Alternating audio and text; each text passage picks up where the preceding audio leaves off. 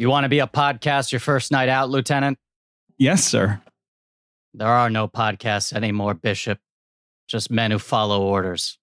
That, that, that was worth it. That was- that was worth it. I had to do some digging because IMDb only had the first line, so then I had to scrub through the movie with captions on to f- figure out getting the lead in line right. I thought that was worth it. This movie has a lot of great lines, but a lot of them don't make sense. It's got, got a lot of good back Cram the word podcast in them. Yes, yes. But like, uh, you look like someone spit in your sock.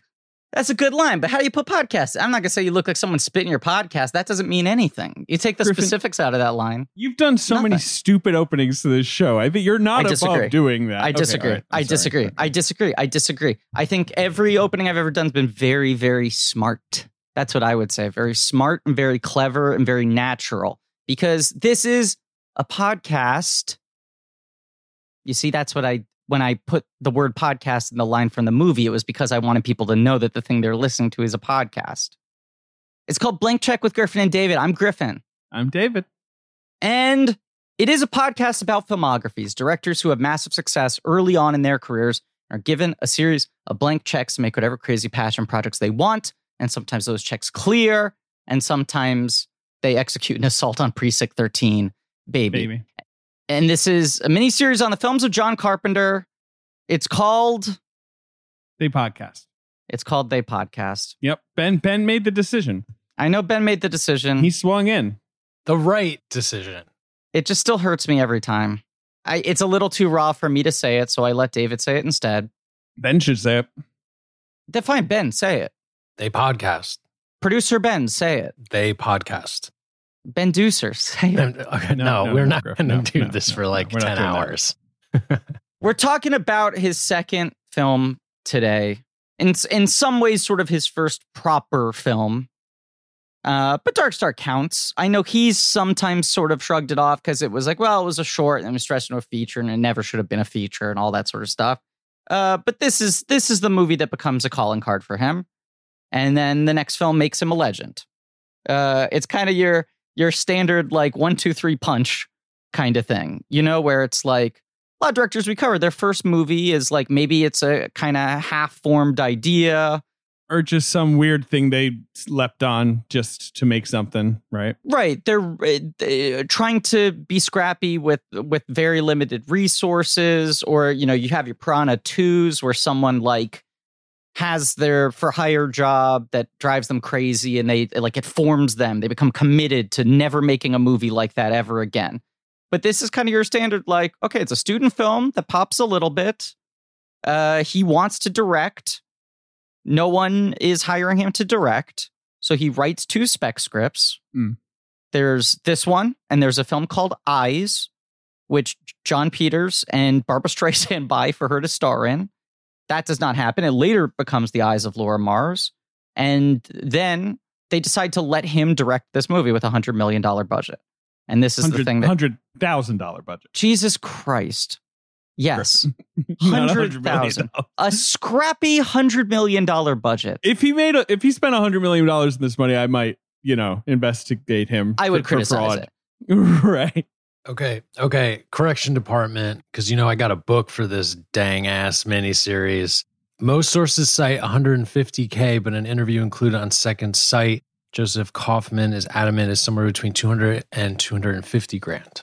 But then I saw some Carpenter interviews where he disputed that. He disputed the fact that now the story has gone up to 200,000. But this is what happens with movies that were made like 40, 50 years ago is like no one really remembers anymore. Everyone's old and everyone's like, no, no, it wasn't that much. It was this. It was know, also the 70s, so everybody was probably kind of a little fucked up.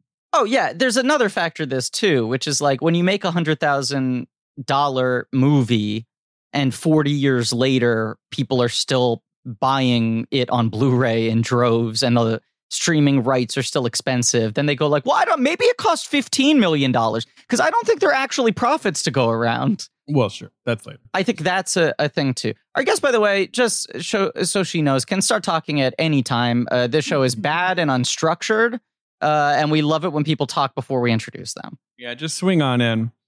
I I mean I'm I think it I think it has more to do with the fact that the post-production costs actually probably brought up the budget to 200 and 250,000 because what will end up happening so often is the posted um, budget will be what was projected. And then the final budget is your pickups and, and all of your post. And and there was a quite a bit of um, money spent on um, mixing and um, effects and things on on this that happened uh, post um, shoot. So I, I can see it being up to that. And it's like at that point, it's like we need the money. Look, come on, what are you going to do? Not finish the movie? Like, come on, get us more, get us more cash. Yeah. I think he probably held them hostage to it because he was like really adamant about making sure that this looked and sounded good for what its budget was. So it probably could have started off as 100 to 150 and then got brought up to it. The this sound was like a, a huge thing I was reading about that he he spent like a disproportionate amount of money in post getting really really top level sound despite the fact that the film had been so bootstrappy. And it, it's smart. It makes a difference.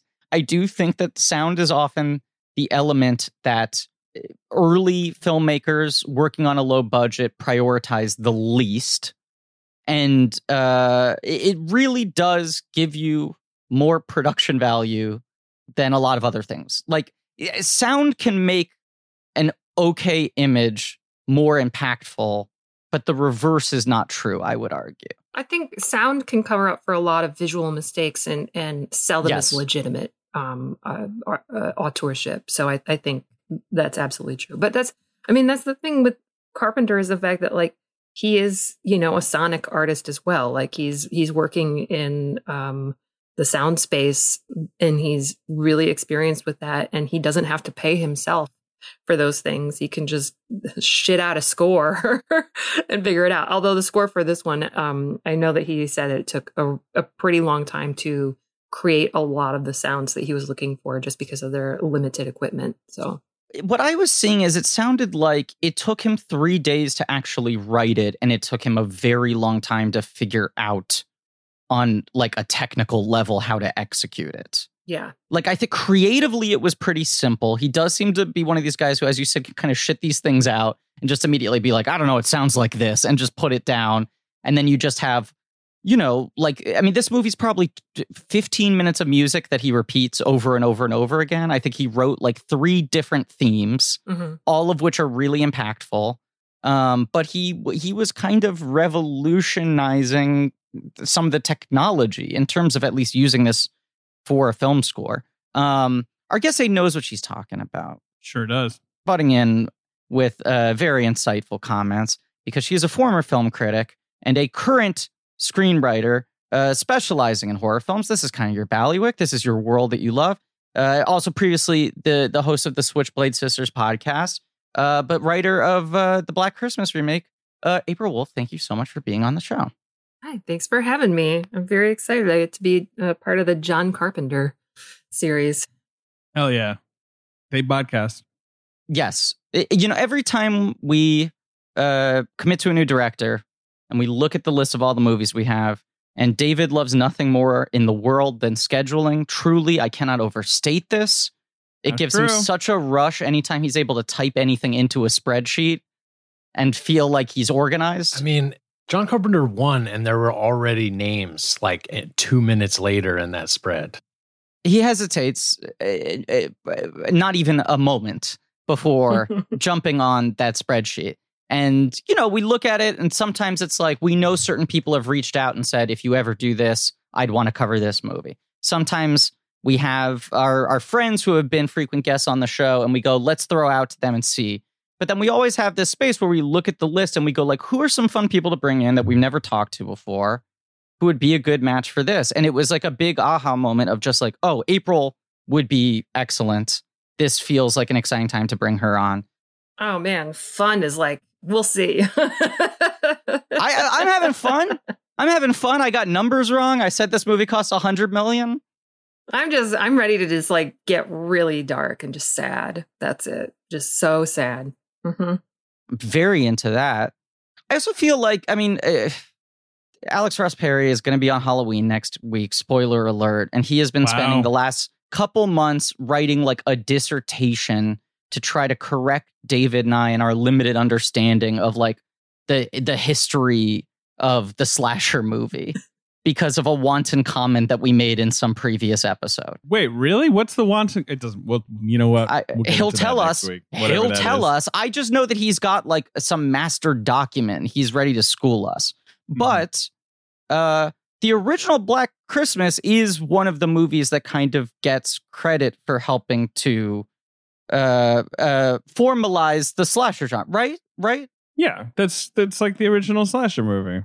Yeah, it is. I mean, uh, for North America, but I I have a I have a feel like I have a more global sense of uh, of what I think a slasher is that isn't necessarily accepted. It's just like when the when the term is coined because like we can go back into like earlier horror films too and and say that they they have the markings of a slasher. But I think also that giallos have slasher roots too and I that's what I was gonna say. Yes. I, I right. Black Christmas feels like that's the sort of breakthrough for American slashers, and then like Halloween is the explosion moment. Mm-hmm. Yeah, and you know, there's like rumors too of, of the fact that John Carpenter was inspired by um, Bob Clark and was just like, "Oh, do you want to, you want to do a Halloween version of this? Like you already did a Christmas one." And so he makes a Halloween movie with Deborah. It it is so funny that like John Carpenter makes Halloween and is like, "Yep, I'm a master of horror. Here's who I am for the rest of my career. For the last 15 years, my movies will all be called John Carpenter's Blank because that's the brand name." And Bob Clark makes this like breakthrough American slasher movie, and it's like, "Cool, Canadian. I'll go do like." we, I say North American because he's like, he's been drafted into into American culture Yes. so deeply. Yes. North American slasher film, and then the rest of his career is like Porky's and Baby Geniuses and Right, right. He Christmas in- Story. He, he invented a bunch of other genres, sort of. I yeah, Porky's- Rhinestone. I forgot he did Yeah. Rhinestone. Yeah. yeah. Yeah, Yeah, Uh, fascinating guy.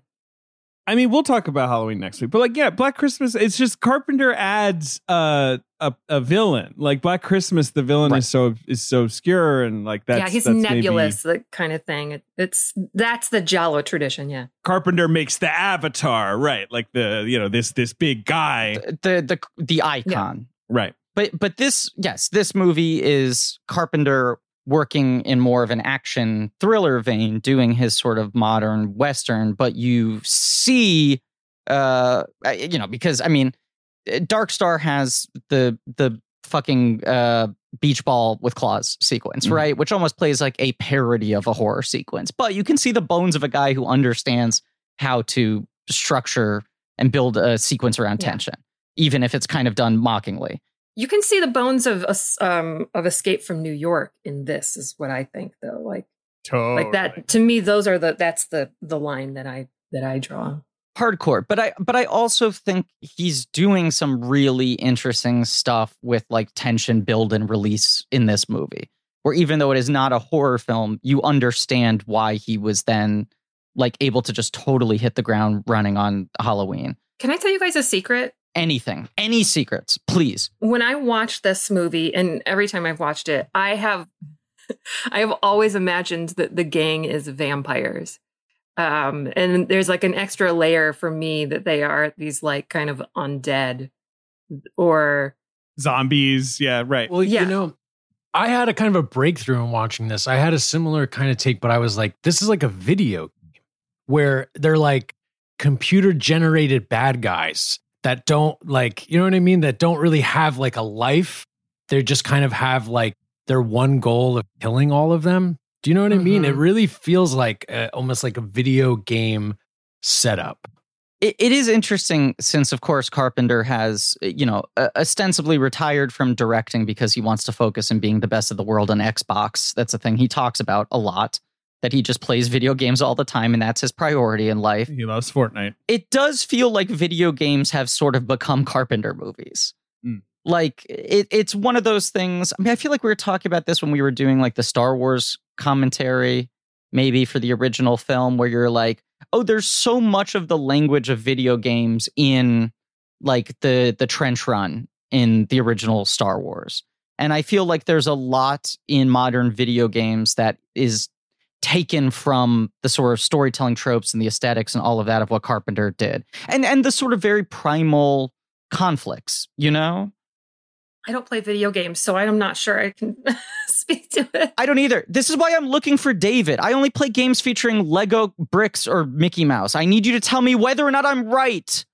I feel like games have evolved a little past this, but I mean, like this is a tower defense movie, right? It's, sure, sure. You are stuck in the place, and there is this seemingly endless horde that's sort of spilling in, and you have to, right, you know, figure out a way to survive and limited resources. And yeah, yes, I mean, I do think gaming is, gone, but I can't. I need to read more about Carpenter's gaming fixations because I know that he is a gamer and he talks about it now or whatever. But I actually want to dig into what it is that he like, what he likes because I don't. Apart from seeing once that he likes Fortnite, I have not really uh gotten into his his gaming tastes. I would love it if he he only played that video game that is just like controlling the paper that blows in the wind. And like right, right. he only plays the game where the duck honks at people or the goose or whatever it is. Yeah, the, like the that's the goose. kind of shit I love. Where right. I think he plays like a big blockbuster, like he plays like Assassin's Creed and Hell Fallout yeah. and stuff. You know what I mean? Like he, he likes like you know what he what they call AAA games, which is great. I totally I totally support. There's that. one I'm forgetting, which I'm gonna find where he was talking about like just kind of how committed he was to it. He also famously was like uh, a, a humongous Sonic the Hedgehog fan. He was really Sonic big on rules. Sonic, like from the inception, and uh, wanted to make a Sonic movie for a while.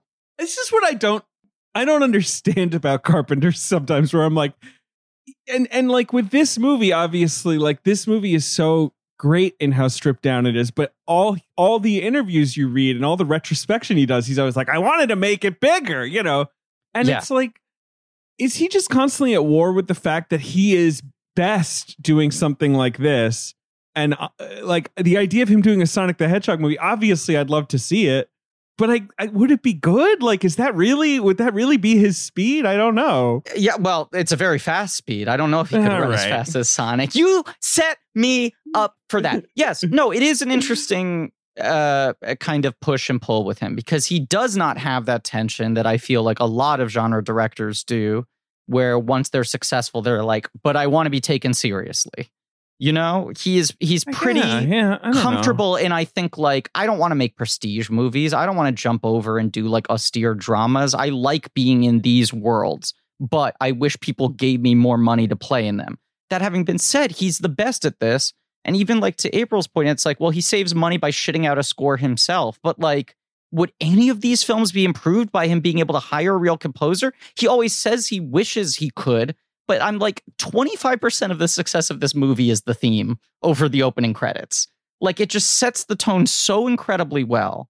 I cannot imagine him hiring Jerry Goldsmith to do something that would be more impactful than this. Yeah, but the thing is that like that most of us just constantly overlook the fact that one of the reasons why he doesn't want to that he doesn't do those big movies is because he hates people. Yes. he doesn't want to deal with fucking executives. It seems Like he's not hiring he wants to hire another composer, but is he going to get along with that person? Probably not. Right, right. Hey, give me that. I'll show you what to do. Yeah, he's just like he famously dislikes people and that's one of the reasons why it's just like, you know, the new Halloween stuff, he's just like whatever, give me all the money. Here's a here's a score, you know, and he like just doesn't care. like And it's a control thing for him. He doesn't trust anyone else. He doesn't want to uh, have to collaborate with anyone else as much of it as he can do on his own. I guess. Well, I'm sort of waiting for, and we obviously haven't reached it yet. Like, what the breaking point's going to be, where he is working on a bigger scale and realizes, like, oh, I can't fucking. Well, I I, hate these people. Yeah, you know? but I don't uh, know. I mean, it's like the thing is the movie where he gets a shot at a bigger scale for the first time, and it's arguably his masterpiece, and it's a flop. And Universal's like, well, no more studio films for you. mhm. Yeah. April, how do you feel about Carpenter in general? Like, is Carpenter one of your guys, or like, is it more of a mixed bag for you? Like, is this your this is the movie you picked when I, I threw his sort of uh, filmography at you? Is this a favorite for you? And we asked you early, so I mean, like the majority of the films were open. Yeah, you had a lot. You had a lot of choice. Yeah, no one talks about it, so I was just like, "Fuck it," you know, like no one's going to talk about this. I think for me, I love his kind of scrappy resourcefulness, and I sometimes am just like, "Oh man, you know, Carpenter's overrated or whatever." But the thing is, he's not. Mm. Um, He's and not. the sometimes the things you know when people kind of reach back into horror stuff and they just want to try to imitate. I think that, you know, so often they go for Carpenter. And sometimes I think they're just imitating the wrong things from him that like kind of made him so different from other filmmakers. Like it's it, it's like kind of hard for people to identify and I- imitate, even if they're like mm. trying to do like a score like his or something like that. There's just some kind of piece of him that is partially like his attitude of just like he kind of hates people. His morality is really fucked up because of that. And I, I'm Yes. constantly I love morality tales, which I think is probably one of the reasons why I uh, gravitate towards you know horror and genre because there's just so much of that. Um, and it's just really hard to pick apart exactly how he feels about things, other than that, like you can't really trust people, and um, like there's going to be a lot of sins of the past, and like it, it's just a lot of um kind of random violence that feels fairly realistic, even if it's like in his weird, heightened, surreal, sensla- sensationalist kind of tone. I just feel like he has such a great handle on humanity that other filmmakers just miss because they're like they're so obsessed with trying to get like the Halloween killer. And I'm like, that's that's not what makes him special. It's these other things that people just they don't pay attention to as much. So I'm I'm a pretty big fan. And in fact, Prince of Darkness was a really really big influence on our Black Christmas remake, Ooh. which is of course one of the things that like people don't really like t- like talk about Black or uh, Prince of Darkness and they they're not really but also like I think it's a great movie. Maybe not a lot of other people do. But we we both have not seen it, and Yeah, it's that's like one of the one ones of the haven't seen. exciting things about the series is getting to that one. Yeah, it is ridiculous. It, there are so many monologues and so much strange um, shit happening in this church that, like, uh, with like this totem kind of thing that is essentially like the the Antichrist that's in a green goo in the in a church basement. You know, and that's like Pleasence as the lead, right? right. That's, like Pleasence going wild too. Like later Pleasence. yes, yeah, La- late later. yeah. You're you so many monologues, you guys. I fucking love it. Where you just get like actors who know how to act, and oh, that's so exciting. Is it Halloween four or five where Danielle Harris was like, he was a really nice man, but like he stank of bourbon, and like so much of it was him, which is right around the same time as Prince of Dark. Like so much of his performance is him like leaning in and yelling at like this little girl. And she's like, he was totally pleasant to me. He just, I realized later, like, oh, that's like bourbon on his breath. Yeah.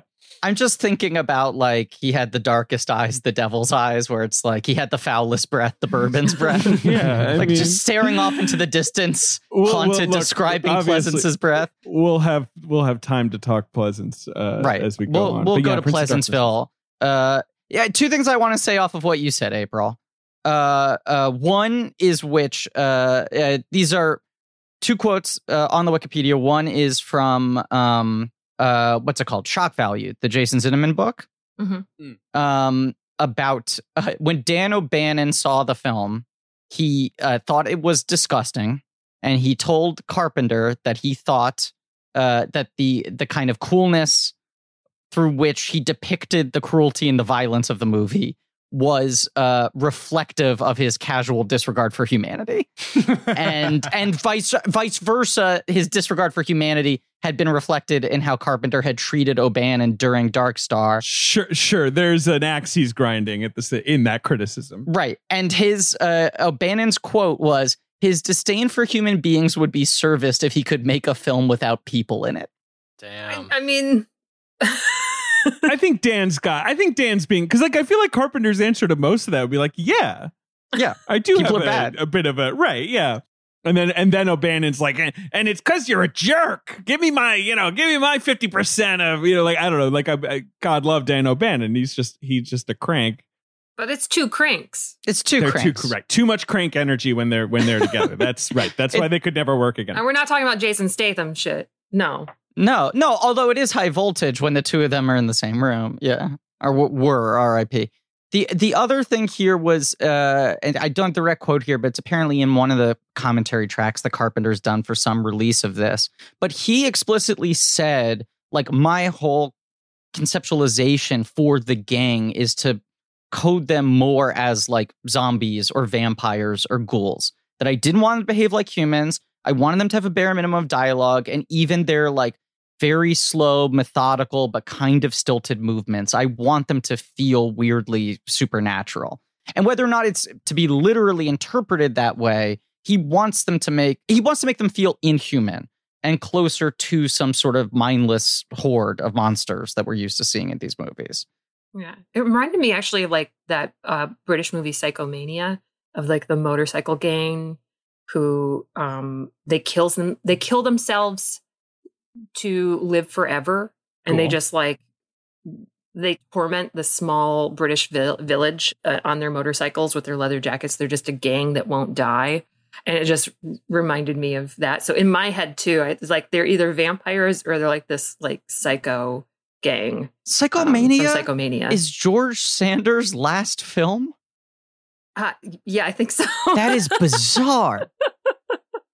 it's a beautiful film. Wow, I need Do to not watch this. it when you've like gotten far too stoned. I can tell you that. Noted. Noted. Um, yeah, it's interesting because like uh, talking about Carpenter, right, and and his necessary scrappy resourcefulness, right? Uh, because I, I, you know, he said like, I thought Dark Star was going to be a calling card. No one called.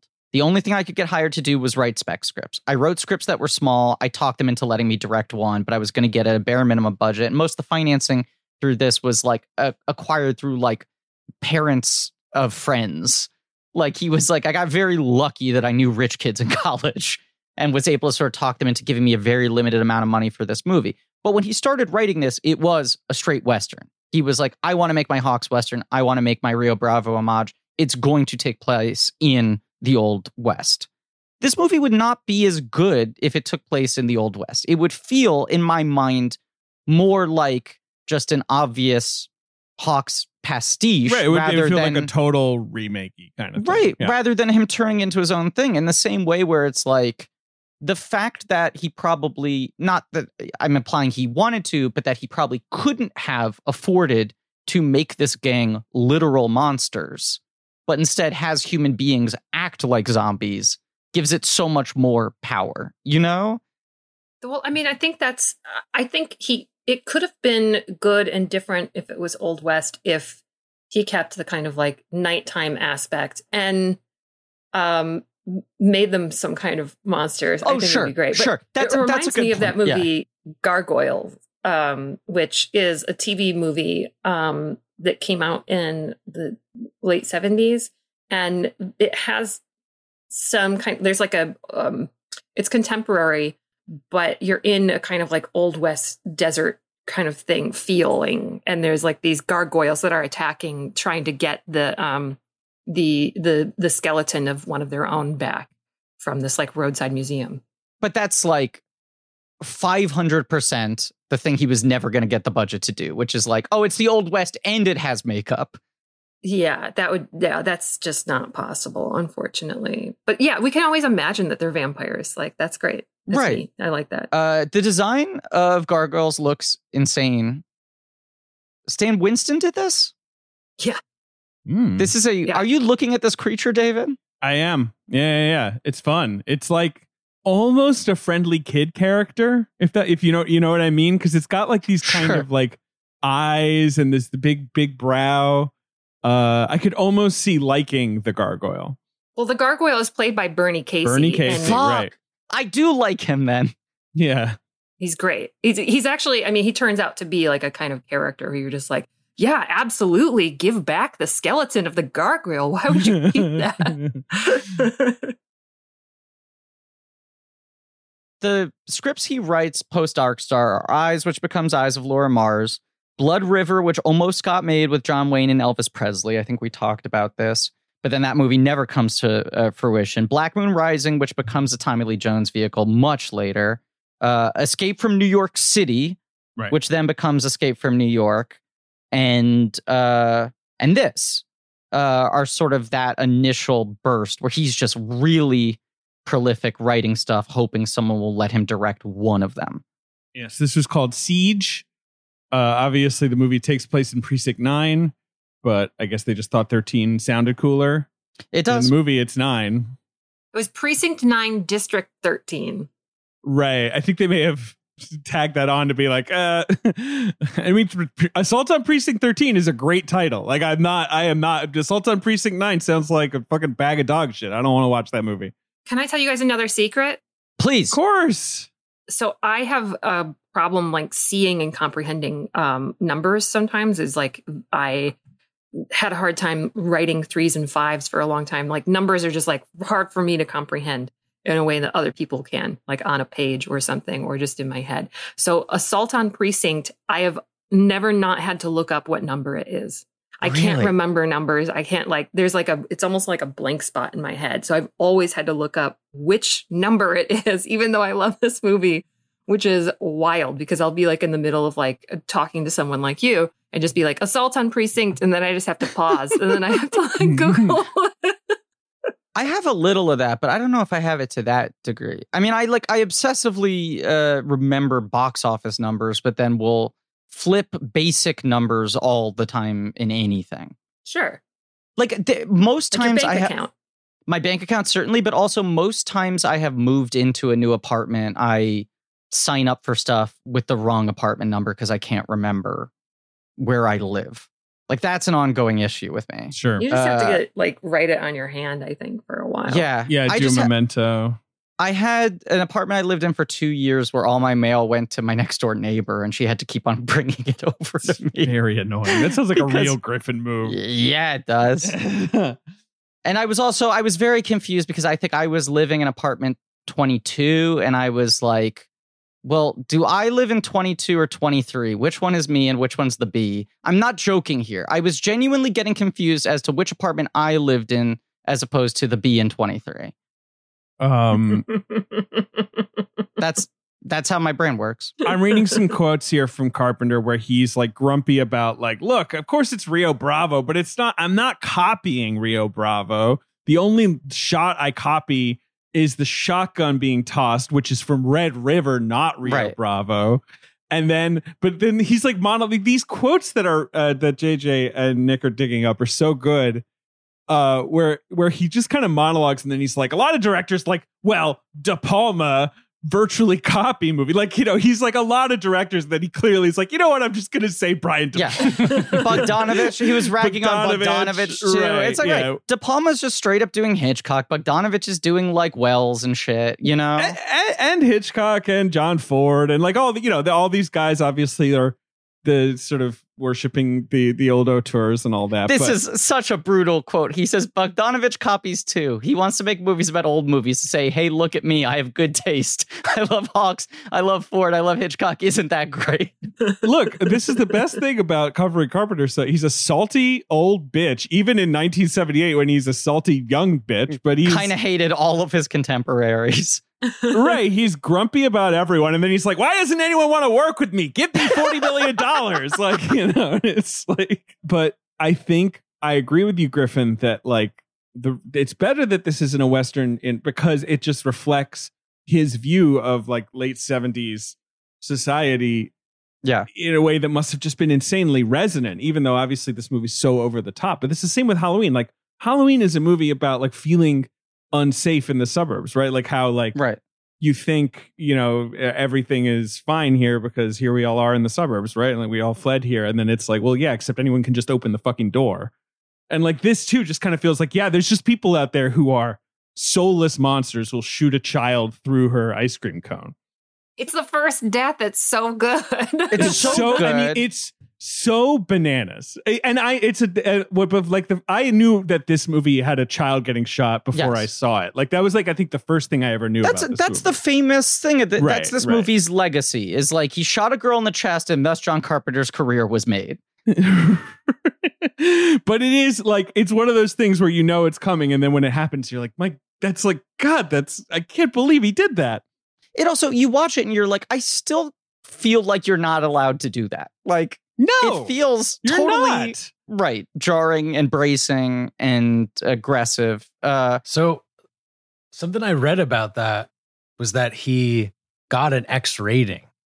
Yeah, he got an X rating, and then the rumor is right. He took it out and then just put it back in. Right? Is that is yeah, that what you're? yeah, yeah, yeah, But just so crazy. Like, I, I mean, he pulled it off, and I guess at this point, whatever, it's fine, right? Like, eh, Well, it feels like nothing was centralized back then, right? Like movies are still coming out like in dribs and drabs, and the MPA exists, but it's maybe not cracking the whip as much. I don't know. I again, all of this stuff feels. I mean, April, what do you think of the the first kill? I mean, I well, I mean, the, there's the kill, there's the the the uh, action. Scene Yeah, at the opening but, sort you know, of but assault. Yeah. but this this this crazy sort of death sequence, or or should we talk about earlier stuff? I don't know. Well, I was just gonna say one other thing. I guess before we sort of get into it is like, you know, in his crankiness, he was like, "Well, uh, you know, my vision for this was it was to cost five million dollars and I was to have big stars in it." And April, you were talking about just sort of like the interplay and the character dynamics and how much you want to kind of like live in the interpersonal stuff in a Carpenter movie, and it is a thing that I think doesn't make him unique, but is like such a an advantage he has over a lot of other genre filmmakers where a lot of them you can tell they actually don't really care about the human characters that much right Yeah. I, I i don't want to paint with a broad brush here but i feel like there are a lot of even well liked and certainly this goes even more so for a lot of the crappier sort of like genre films of the time where it's like well what they really want is this they're thinking about the set pieces they're thinking about the monsters they're thinking about their clever conceit and this is like the chuffa killing time whatever you know? Mhm. and you watch a movie like this where he's not dealing with any movie stars you know? And the, the actors in this go on to varying levels of success but it's not like he discovers a jamie lee curtis in this cast who then becomes of course we knew you know she was going to be around for decades. But every performance is so good. Every dialogue exchange is interesting you know it feels like it works just on like a dramatic and comedic level on its own without the sort of like um i don't know mousetrap construction of this whole thing around it. And it, he got that like the ultimate production value is having a good performance in frame. Like that's going to make your movie feel more expensive than anything else. And likewise a crappy performance can eh, derail whatever production value you do have on screen behind it It's I mean, the thing is like he's not dealing with big movie stars, but he is dealing with stage actors. These are like yes trained stage actors. If you look at the guy who plays Wells who um tries to escape through the the tunnel to to help them like the convict, he's played by Tony Burton and Tony Burton was you know, you can hear it in his enunciation, you can hear it in in the kind of like projection of his of voice and the way that he's like a he's a trained theater actor. But he was also just like the perfect person to cast because he had actually spent three years in prison prior to this and found acting through that. Right. And, And, he also spends time as a heavyweight boxer. So he's like got that physicality. He famously then becomes Duke in all the Rocky movies. That's like his legacy as uh right. He's Apollo's corner man who then kind of becomes part of Rocky's corner as well. Yeah. But this was like his big break essentially. Yes. Yeah. this movie. Hundred percent. So it's it's a really great thing to see. He's also really good. You actually feel his death, kind of. Yes. Yeah, I and so I do think that you know there are even though we're they're not like breakout stars, I do think that there's a kind of showcasing of these actors who didn't get um uh, a, a lot of chance to to have much dialogue or s- screen time because they're they're you know they're day players on on TV shows and things and and so um I just really like that he got to just work with actors who want to act like they're not there to be the starring vehicle you know And also, it doesn't feel like anyone is looking down on this material, you know, because sometimes I find that too is like I'll watch some 70s horror genre movie and there's a performance that feels kind of like sloppy. And then you look the person up and you're like, they were classically trained. Is it just that they didn't give a shit that they think right. this thing's this beneath is like them? a tossed off. Right. Yeah. Mhm. Right. And I think partly it's it's that Carpenter had more respect for his actors than a lot of those directors did. And he's giving them better material. And I think he's finding the right people. And I, I don't say the fact that no one in this went on to become a movie star in a derisive way, because I think you watch this, you're like, everyone in this movie should have had a much better career after this. Like everyone's kind of giving a movie star performance. And it's more impressive to see this in a film that didn't have a $5 million budget where he was able to plug in pre existing stars and then would have had to reckon with their personas. He's like taking people who are largely unknown to you and making them feel like iconic stars before Mhm. your very eyes. but they feel like real people too, which probably is partly that I their faces that I mostly associate with this movie. So Right, obviously that's right. part of it. But like it but like helps. Darwin Joston, that's a fucking movie star performance. You're like, It this guy is. fucking he's rules. so he's right he's terrific and i mean this is also a movie where the last two minutes you almost like tack on an extra star because you're like holy shit it ends so perfectly and he's got that line and like yeah but yeah but you know what i mean griff like he it is a movie star performance but like this the whole motley crew element of the plot is very helped by that you, it really does feel like these are just like a bunch of you know guys off the street like who well, are you getting thrown don't together you don't have preconceived notions about these Right. people. It's not going to skew your understanding of who wins, who makes it out of this movie alive. You know, Like There's if no Darwin of- Joston was Kurt Russell, I'd be like, okay, okay, so this is the guy I have to, I have to lock in with, or whatever. Right, right. You know, right. you know. Not that, it, no offense to Kurt Russell, obviously. no, but but I. I I do think it's to this movie's advantage, especially just because this movie is so nasty, and when you get to the uh, Kim Richards, uh, uh, currently a housewife, a Real Housewife, I believe. Do you know this, David? The girl who gets shot is on one of the Real Housewife shows. The the little girl, Yes, that's crazy. Beverly Hills. She was on for several seasons of the Real Housewives Jesus of Beverly Christ. Hills. Okay. yes. So she was also the kid in Escape to Witch Mountain and Return from Witch Mountain. Oh, that's how I recognize her. Okay. Right. And and she is uh half sisters with Kathy Hilton. Uh, she is. She- uh, Paris Hilton is her niece. Yes. Uh bizarre. Okay, cool. Yeah, she married a supermarket uh franchise heir. And then I don't know, it looks like she's had a pretty insane life outside of also being shot through an ice cream cone in uh Assault on Precinct 13. Look, I, I don't watch the Housewives show. I just cannot imagine if I were watching episodes being like, and this woman is like the source of one of the most transgressive images in 70s Hollywood. Hollywood cinema. Yeah. Yeah, she was like, hey, this isn't vanilla twist. Right. yeah. so, It's I- so wild. Carpenter's take on that seems to just be like, I wanted them to be evil. Like, Right. you know, like it's it's. Wait, let me find the actual line from him. It's the most absurd death I could think of.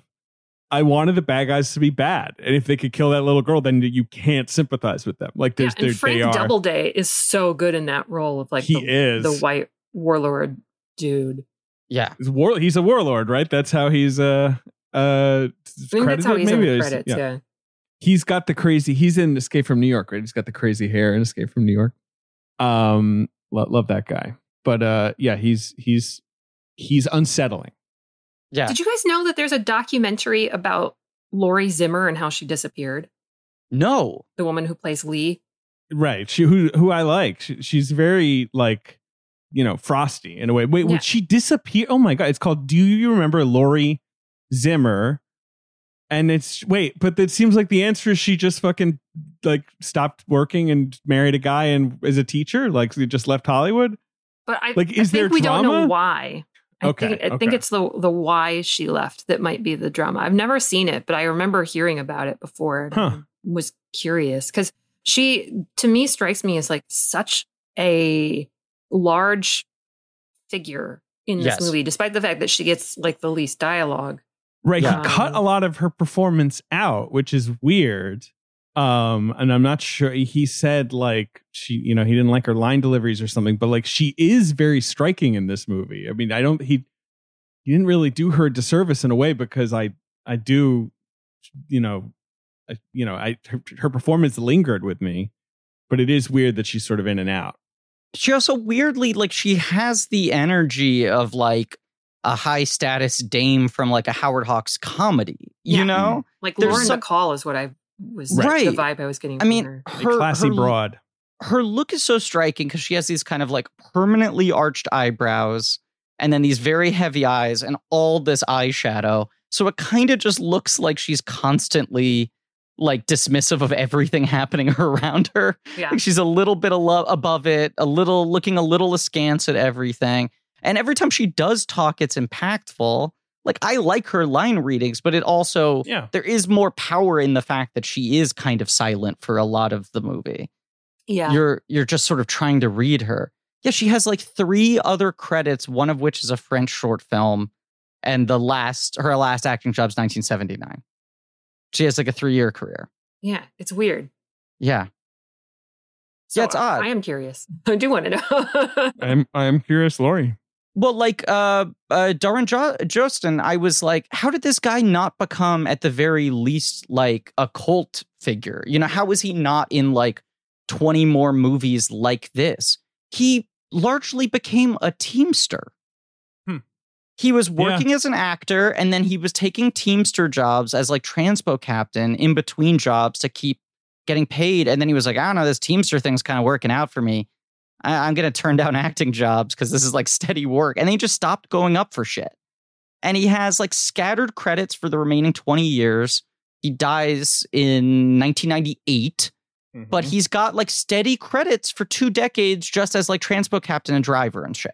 He just Wow. became a full time teamster who would occasionally moonlight as an actor.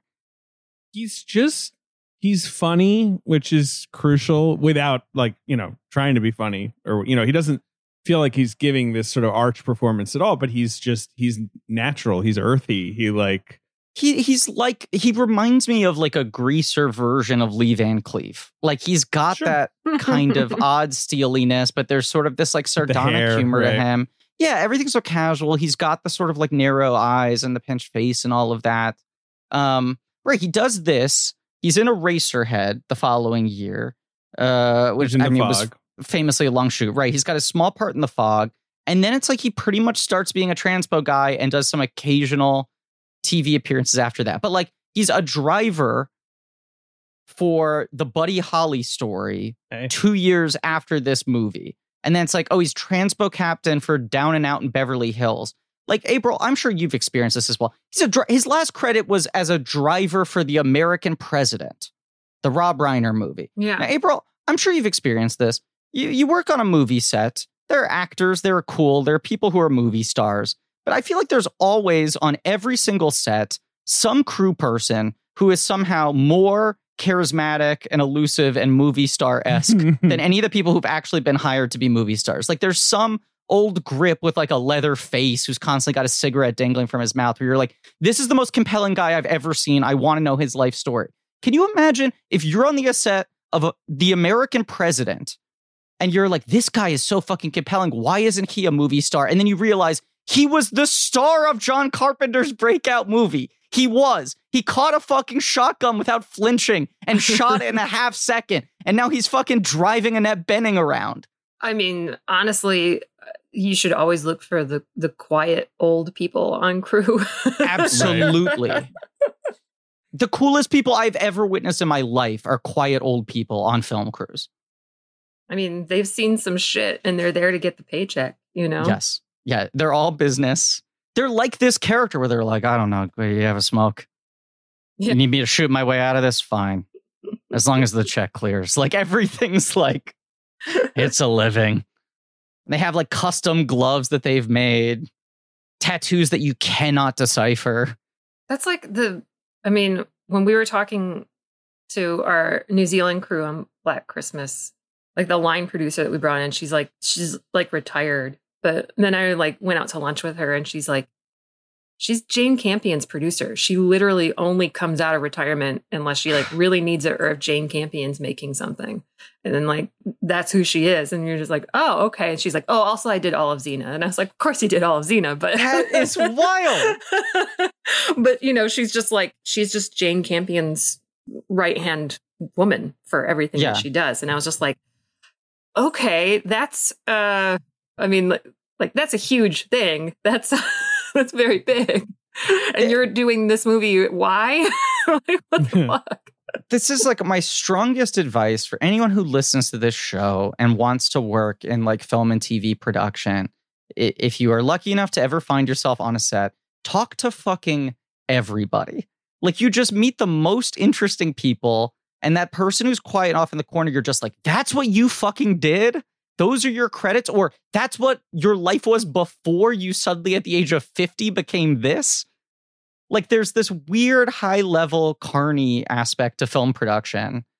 And I think especially with movies like this, like sort of weird, scrappy genre movies, where like just fascinating people convene in the middle of the woods to make a thing for six weeks. Mm-hmm. Right. And also there's something sort of ghost ghostly and creepy about how this movie takes place in the middle of nowhere. Because Yes. you're like, where is this? Like what what what police precinct is just like out, you know, sort of beyond civilization or wherever this is supposed to be. Like I I I love how vague everything is in that regard. Yeah, that's great.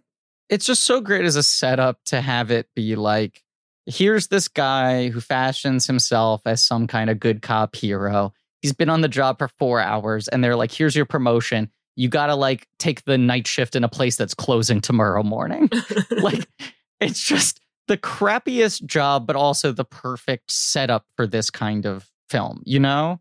Like Mm. the remake which i i did not rewatch although it's also on hbo max right now and i saw it when it came out and i remember liking okay but i feel like that's very much set up on the there's a snowstorm they're locked in the roads are closed like it's it's that kind of like it's almost There's a cabin in the explanation, right. woods kind of element to like you're lost in the middle of nowhere this just feels like no one gives a shit this place is like a void But that was Los Angeles. Like Los Angeles at a certain time was like still just like the Wild West that was unde- undeveloped for like places where like it was pretty easy to dump dead bodies just all over.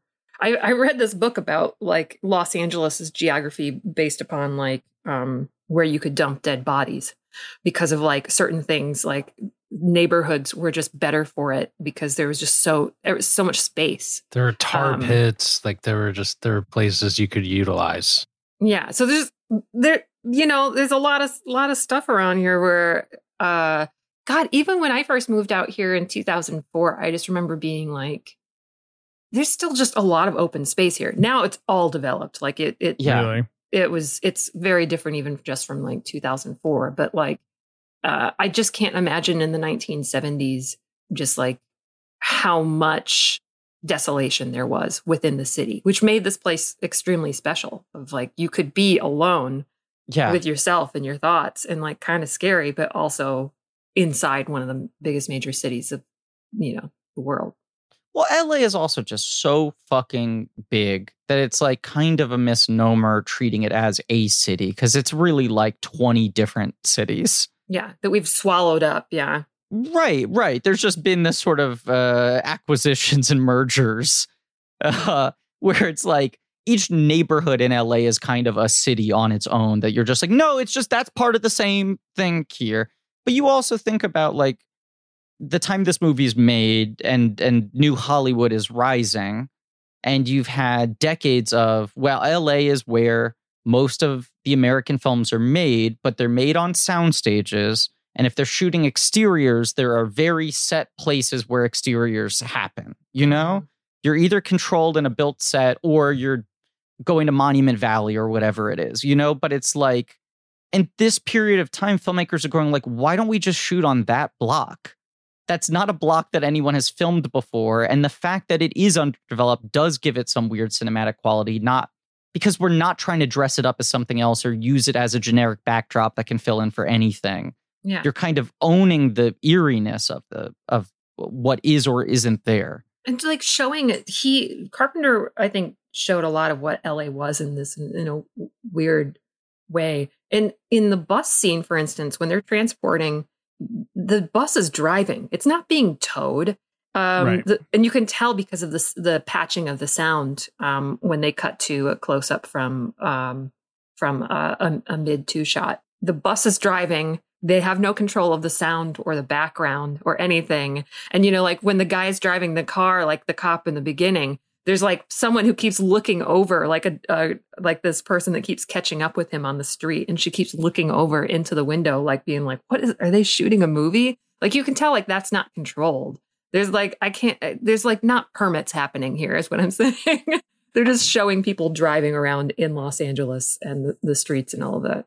Well, yeah, there's another thing from the commentary where he said, like, my philosophy for this movie, which I believe I'm paraphrasing here, but he was like, my philosophy for Assault, which I believe you can apply to any low budget film, is to shoot as little footage as possible and extend the scenes for as long as you can.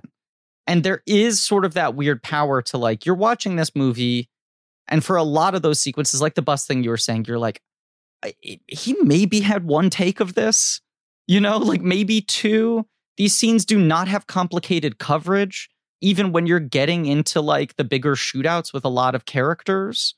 Uh, th- there's he's so good at sort of like and, and part of this is resourcefulness, but I also think it is that he like considers himself a classicist, you know, in terms of filmmaking. And he was thinking that all these guys like De Palma were too flashy, we're doing too much, we're cutting too quick.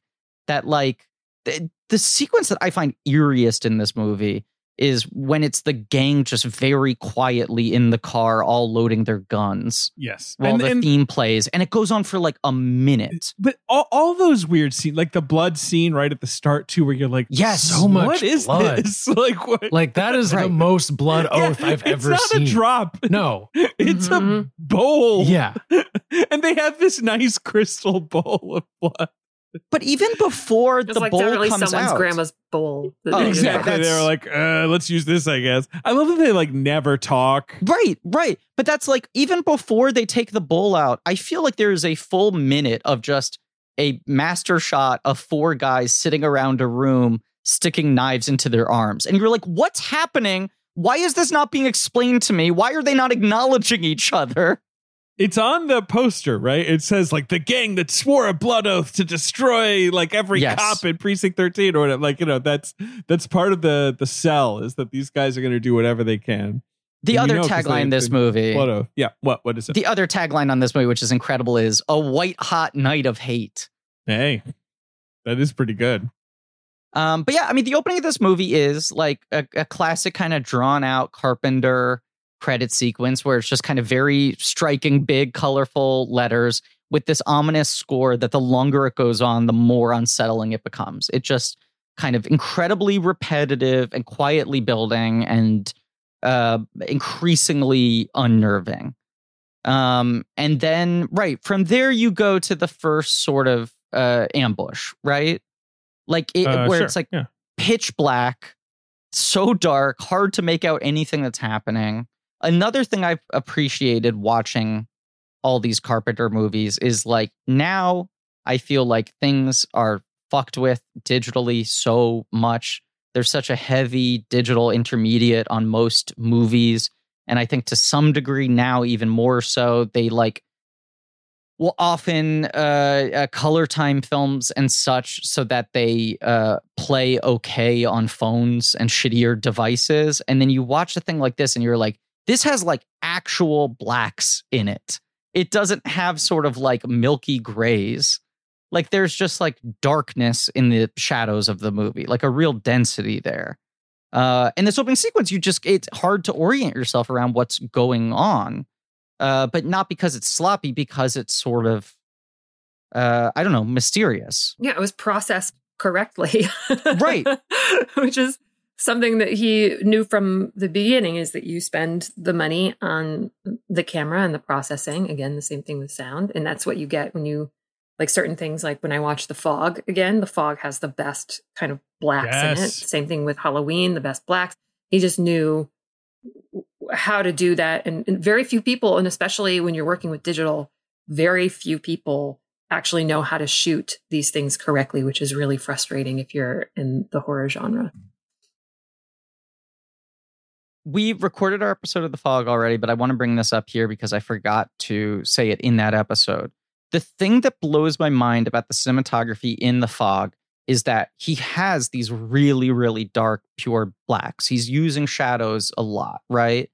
But every actor's face is always incredibly well lit. And it somehow doesn't come off as some overly stylized, like Morticia Addams.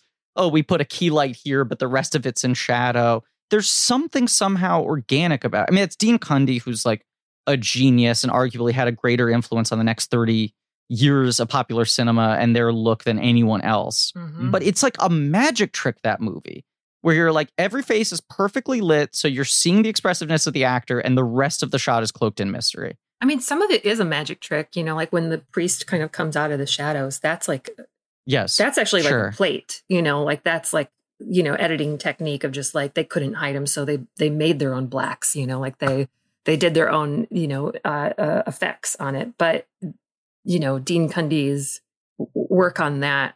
God, I kind of wish that he was shooting this. You know what I mean?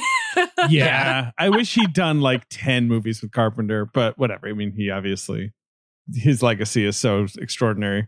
Even like his work going back to like I'm obsessed with The Witch Who Came from the Sea. Partially, he's because he's like this uncredited DP on it, but it's, Right. it's like you know you start to see like his his genius pretty early on of like uh, his framing and sense of light and darkness that is just you know unmatched. Um, I'm seeing here in his IMDb, and who knows if this is true or not, that he's shooting the Boba Fett TV show. I, it- it does say that. I don't know. I mean, Which he has be- become, Very exciting is- for me. it would be Yeah. exciting. He's in this weird kind of like, still works, but mostly on things you've kind of never heard of, like And his last two major movies were Home Again and Jack and Jill. Jack and like, Jill and Home Again. Yeah. It's it's just odd that he's found himself in this weird, like kind of mild comedy corridor. and he like did a couple West Wings. You know what I mean? Like it feels like he Right. was just sort of like, "What do you want?" Like I'll do it, which is crazy because the first half of his career is so loaded. maybe he just doesn't want to do anything though. Yeah, he might just want to ch- vibe. I, we were talking about vibing earlier. But he does still work a lot. Like he has credits every year. A lot of them are short films though, or it's things you haven't heard of. I also think there's this thing. I mean, it's like typecasting is such an issue throughout the industry, even when you get to people behind the camera, you mm-hmm. know, and above the line crew, where you look at him and you're like, oh, he shoots Who Framed Roger Rabbit, right? And that's this like absolutely astonishing masterwork of cinematography. And he's like redefining all of these sort of tricks and tools for how you integrate two different elements in the same shot. And then like after that, obviously he does the Back to the Future sequels. He does Hook, like he's he's doing other things, but then it's sort of like, oh, he's become the default guy if you want to put an animated character in a movie. Mm. So interspersed with like Apollo 13 and shit, Death Becomes Her, then it's like, well, Jurassic Park. Of course, Spielberg's bringing him on because he's going to be sort of pioneering all this new CGI stuff. And then he does Casper. Then he does Flubber. Then he does Looney Tunes Back in Action and Garfield, you Mhm. know? And now you're at this point where he's made Garfield, and it's like, well, I don't know. He's the guy who made Garfield. Why would we hire him to make our big movie? Because he And so- he- fucking Jurassic Park. Get Yeah, out of here. he He made made- but but that's I'm talking about the stupidity of this industry where they're like, well, what's he done lately? If he did Garfield, then I guess we should hire him to do Jack and Jill. And it's like, no, he did Garfield because he did Jurassic Park. You lunatics. well, who knows? Right. I don't know. I mean, then maybe that's why Jon Favreau or whoever is like, where? What's Dean Cundey doing? You know, call Yeah. him up. I, I don't know. Right. But you're like 2010, he's doing a Scooby Doo made for TV movie. Jesus, I'm going to try to hire him for my next thing. Yeah, I'm like, what are you doing, Dean? Scooby Doo Curse of the Lake Monster. And you just have to imagine where they're like, oh, there, there's this guy who's good at filming movies with CGI characters. You mean Dean Cundey? he seems like a, I don't know, he looks like a friendly fella. He Looking looks at- looking at pictures really friendly. I Yeah. find him kind of adorable. Yeah. Yeah. He's got kind of a, yeah, sort of lovable uncle vibe. Big white. he white seems beard. nice, though. Like, he actually seems does very seem nice. nice. Interviews with him, he seems like a very kind, unpretentious man. He's not like a Sonnenfeld. You know what I mean? Like, Yes. Right. He's not like a, a showboat. This film is well shot, though. Yeah, this is it's shot by Douglas Knapp, who's we talked about on the Dark Star episode. This is basically right. Who was the- sort of his the- early guy. Yeah. the- yeah, those are the only two. He also did the first nudie musical. That's it. Uh, those are the only movies he worked on. And then, as we mentioned, he weirdly has like a bunch of Star Trek Voyager credits and stuff like that. He, he's a camera operator for most of oh, his good career. for him.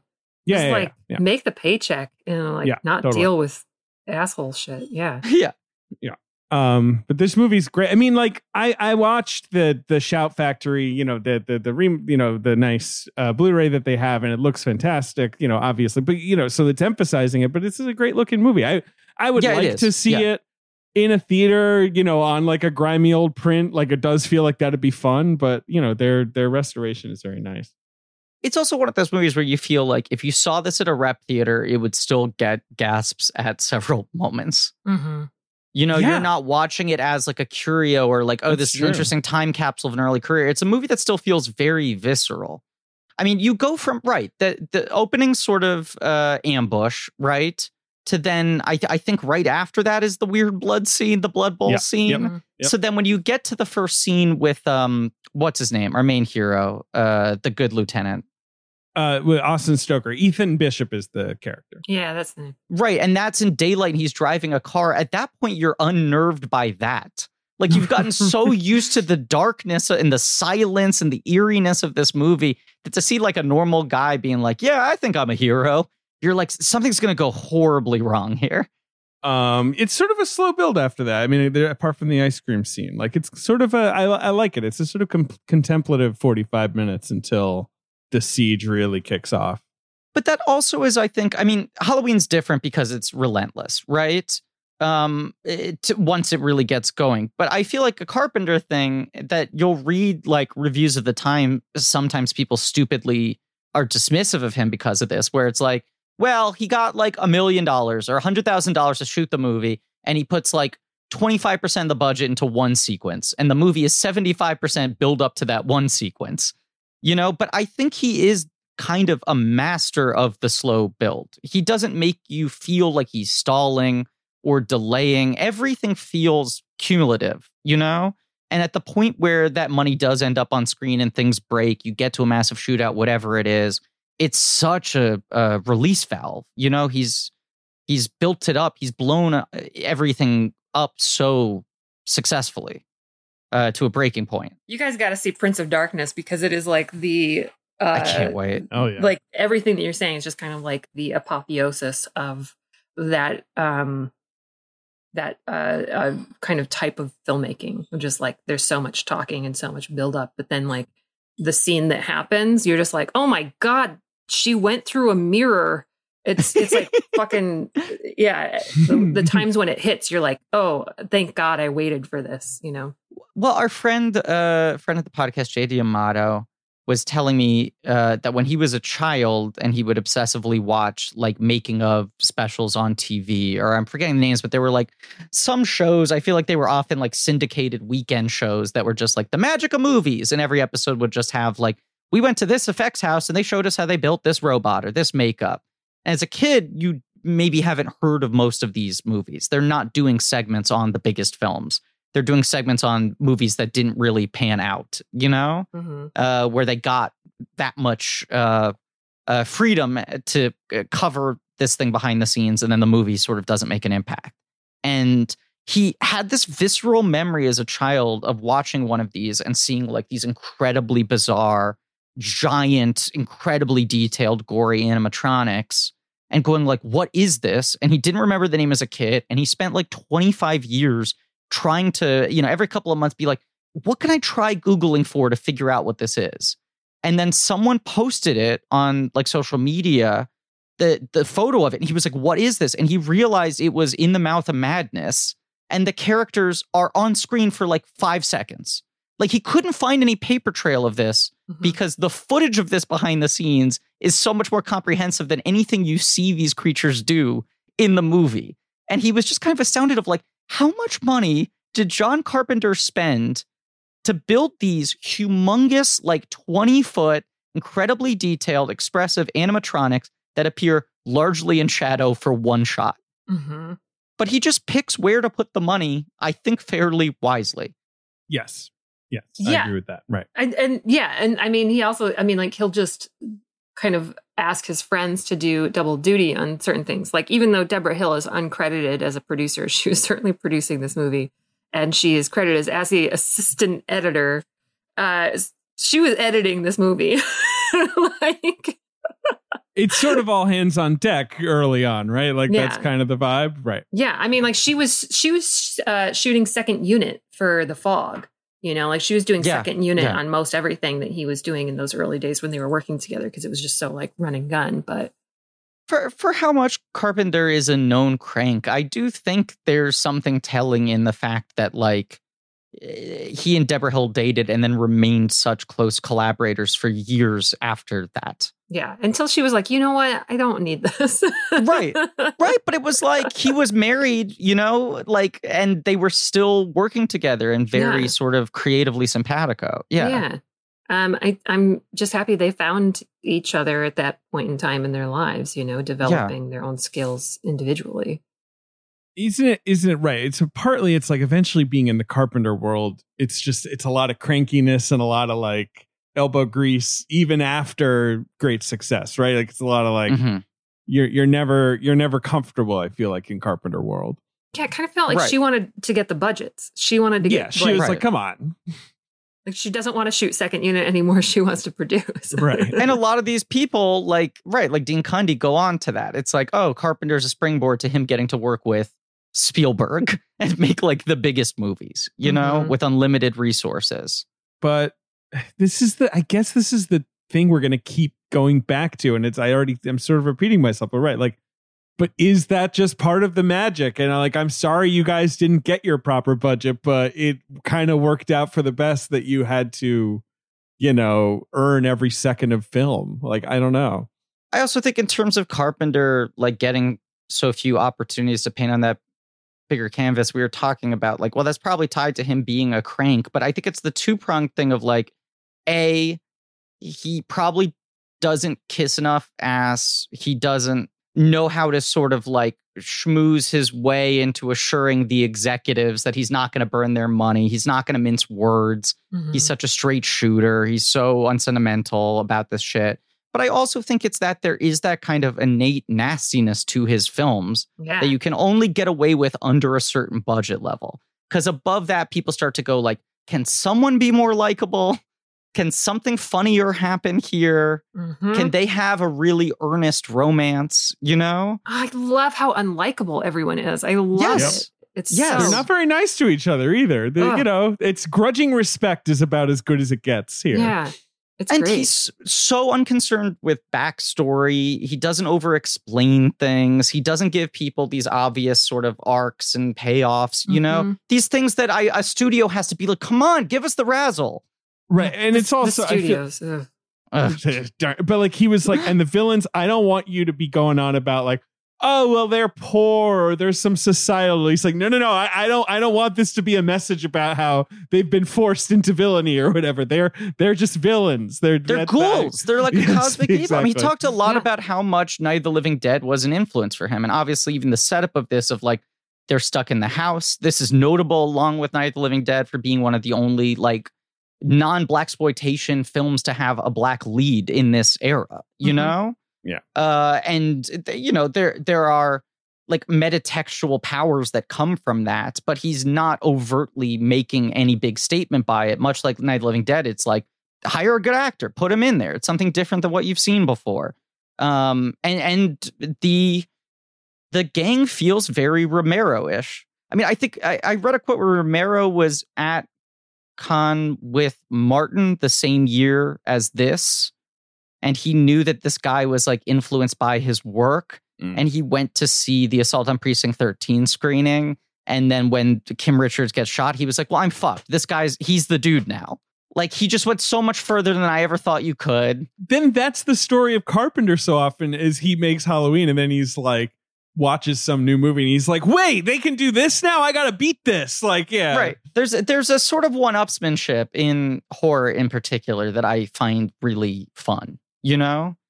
sure, I think that it can become meaningless at some point. yeah, exactly. Well, I think yes, it, it has to be done with meaning and intent. I, I don't think it's just the the gore, the scale, or the shock factor, because then it becomes white noise. But I think guys like Romero and Carpenter obviously understand the semiotics of what they're doing. Yeah. And when that gets one upped and they're playing with the form and audience expectations in that kind of way, not just sort of how many gallons of blood you can dump, that is exciting to kind of chart. Although, if we're talking about Sam Raimi, I do think, as I will defend him till the day I die in every single movie that he's made, that Hardcore. Gallons of Blood can be a great one-upsmanship uh, move if done correctly. Yes, he's smart. He knows what he's doing. It's not being done wantonly. Yeah. It's like as a kid when I was obsessed with movies and I would read about scary movies and I would imagine usually I imagined worse than what's in the movie, right? Usually the movies actually have a lot more restraint when you actually watch Halloween and sit down, you know, you're like, "Oh, this is not the gore fest I imagine when I was 10 years I, old." I- And then you talked about right as a kid that you thought these movies were literally just 90 minutes of stabbing. Like there was no plot, no dialogue. It was just blood for an entire running time. but then there is the occasional like you see Day of the Dead or whatever, and you're like, oh my god, I didn't actually like Sam Raimi's probably a good example to right. You're like, I didn't actually know it was going to go this hard. Like there, Yeah. there is Yeah. the occasional reversal of that where it's actually worse than you imagine. Not usually. But but this is kind of one of them. I mean, that's that's the fucking little girl shot moment. Is this movie like throwing down the the gauntlet and going like we're going harder than you expect? Like it's not going to be gory, but it's going to be more intense and more ruthless than you expect. Yes. Uh, I mean, we're not talking about plot much here, but I mean, the Eh, plot, plot, insofar much It's as three there is three one. threads, you know, unite at this precinct, and then they have to fight everyone off. I mean, Th- this gang wants revenge for their members killed in the opening uh, ambush. Uh, they're going to take it out on this precinct where this new cop is uh, stuck manning it for its final night of operation. Well, they, what's they're led there because the father of the daughter shoots one of the gang Right. members and leads them sort of there. So, uh, which and his character, it's weird because I kind of understand that he is just fainted or is in some kind of state, but it is weird the whole time that he's like not passed out, but like what a like I guess emotionally he is just like he's so overwhelmed that he's just like catatonic now, more or less. Yeah, it's like just uh, outright trauma. Yeah, Um, I, and I then I guess the uh, oh, sorry, go. No, I was just gonna say the moment of him reacting to his daughter getting killed, I think is an example of like Carpenter's steady hand with performance versus a lot of other directors in this genre, where like you're kind of taken aback by the stillness of he gets off the phone, he looks over, he sees this bizarre image in a wide shot.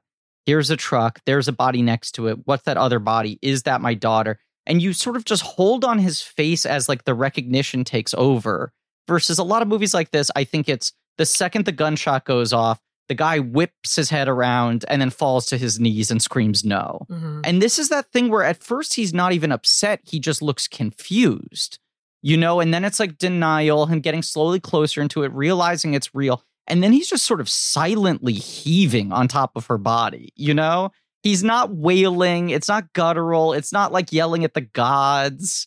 It, it is just like he's his brain is short circuiting. It feels like a more realistic representation of how someone would react to this than we're used to seeing.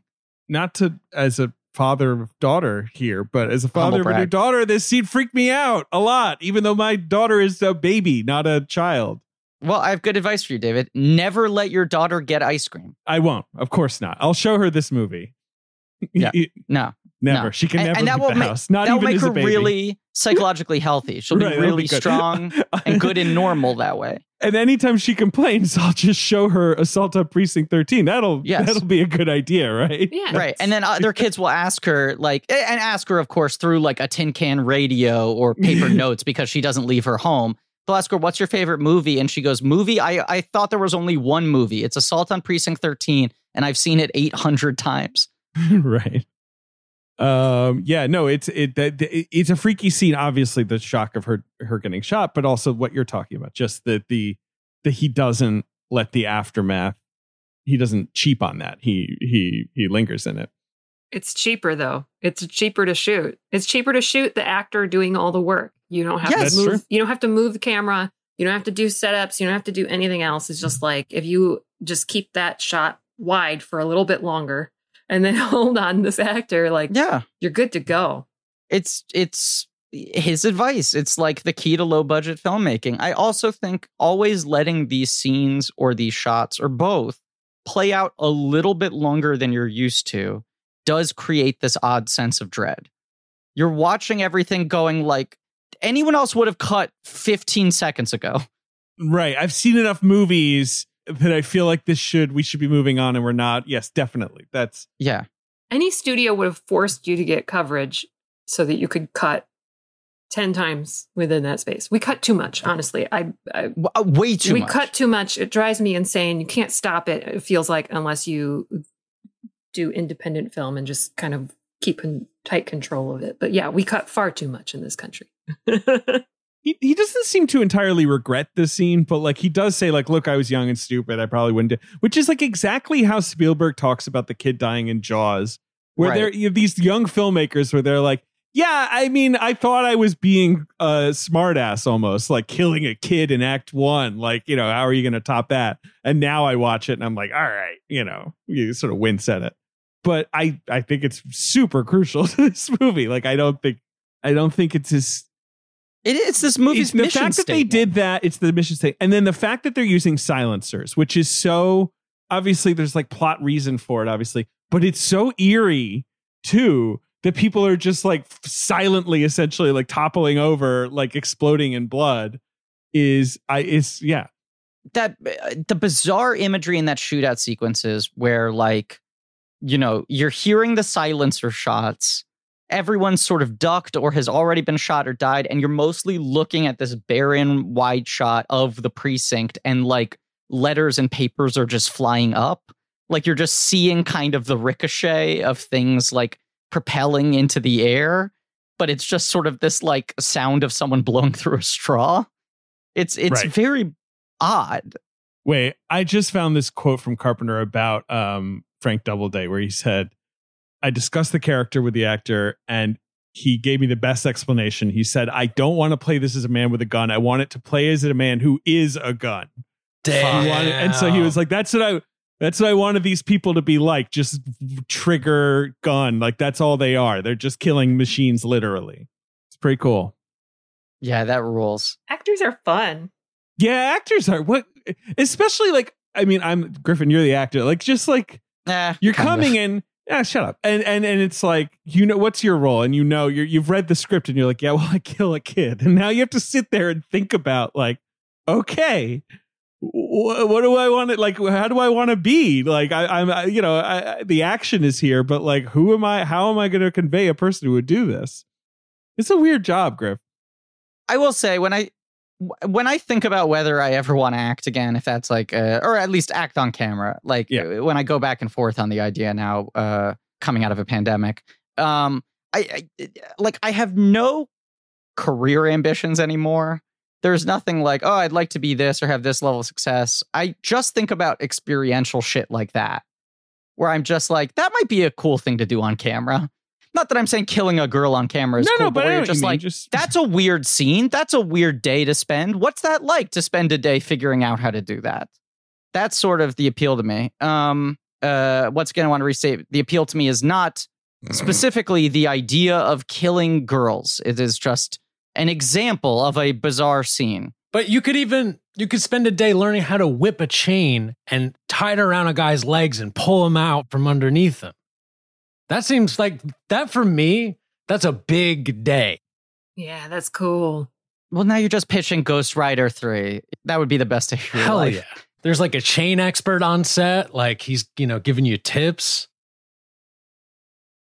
I, I do like April, as you said, like everyone in this movie is kind of unpleasant and nasty, right? And it, Ethan is like the Bishop is is the the closest we have to like a hero in this movie. But the movie kind of mocks the idea that he wants to be seen as a hero. It Yeah. has a very cynical view of law enforcement, and his sort of defining move as a hero in a way, at least in terms of moral integrity, is just that he refuses to give up Lawson.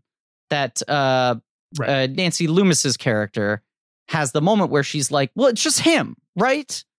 We can give him up, and this is over. Like it's a trolley cart problem. Yeah. Let them kill the one guy so eight of us don't die." And he's just like, "Not going to happen. Not going to happen." He came here. He's having a really bad day. I told him he'd be safe. I got. I'm going to do it. Yeah. That's, I mean, They could have just given him up, honestly. would have They could've. more lives. right but it's it's just like it- this is his moral code which is like this guy came to me he asked me for help and i said yes i'm not going to go back on that and then and then also obviously the ending is so fantastic where he's you know he's you know walk out with me to to wilson the bishop and wilson walking out together in the smoke and stuff and that Oh, really man. just that fucking is so cool. Yeah. Wow. it's so cool so cool. and so quiet and not over the top this is weirdly not no, no part of this movie is over the top even though a child gets shot Does- does that make sense like Yes. am i out Yes. of line saying that like there's no melodrama to it. No and wilson has all these weirdly profound lines but all of them are like tossed off under his breath. I mean wait so in my situation days are like women. Each one's so damn precious but they all end up leaving you. And you're like 99 out of 100 actors would have put too much mustard on that. They would have been too aware of the fact that they are saying cool guy dialogue. Right. And, And gotta him- smoke obviously him saying Right. that over and over again but like he says everything like he's annoyed that he even has to say it you know Okay. But wait, that when he finally gets a cigarette, that scene, Yeah. that scene as someone who's been a smoker, and I feel like Carpenter too, right, is a smoker. Mhm. That yeah oh yeah that scene is so like full of just sexual tension. Like I felt like I like my tongue was gonna roll out and steam was gonna come out of my ears and my eyes are gonna bug out of my head. Like it was just so charged. Woo! Man, it really got me.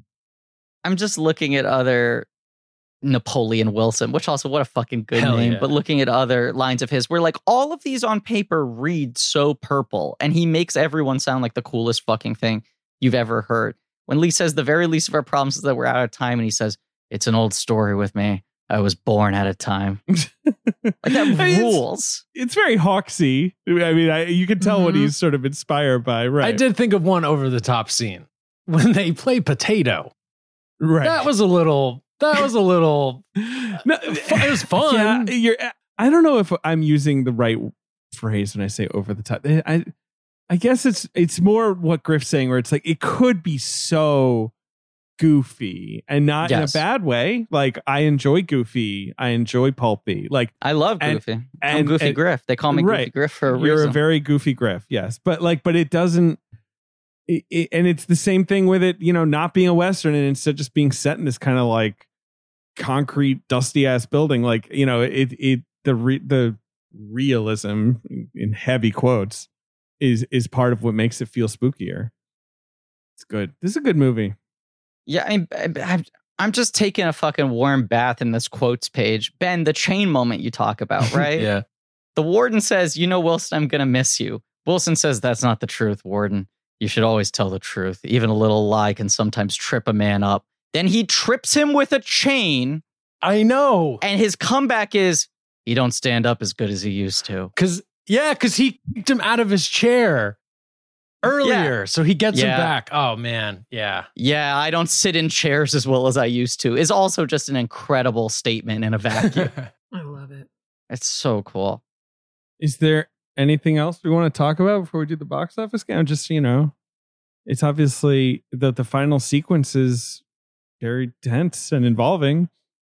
It's I mean, one of the things that I like is the the the kind of quietness of the end because it's weird Yeah. because it's intense, but there's he's his control again, his mastery of sound is he's like more master of sound than horror, honestly. He's just he can John Carpenter, master of sound. Yes. Um he just knows From when the to twisted ears of John Carpenter. exactly because you can hear like them stepping on like the the kind of like spent shells and and just like stuff and, it, and it's just like it's just really eerie and quiet and then there's um also the scenes of you can you can make out the shadows or sense of the gangs and in the kind of alley and there um there's just kind of smoke filling the air so it's just like this fog and i was just like ah shit conquistadors. This is like going to be like the fog. This is like the Right. They're gonna have cutlasses.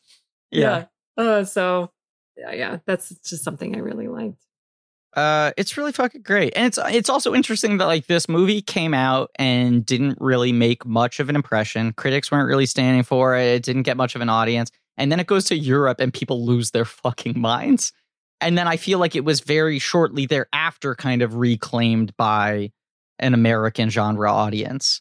I think Carpenter's thing is like in, in America they sold it as like a blood and guts movie, which it's not good enough Mhm. on that regard, right? Like it's Sure. not that's not really what that's not the he was like it should have been sold as like a suspense film. Like it's not really going for for hyper gore.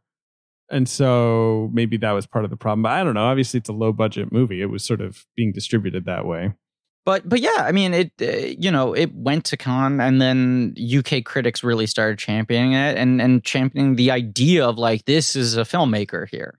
What's his big quote? You know, come on. Here, I'm going to look it up. You know, the famous one. In, in France, I'm an auteur. In Germany, I'm a filmmaker. In Britain, I'm a genre film director. And in the US, I'm a bum, right? Like, that's his big joke. He's like about, uh, you know, how Europe always sort of took him more seriously. Yeah. Five comedy points. Yeah.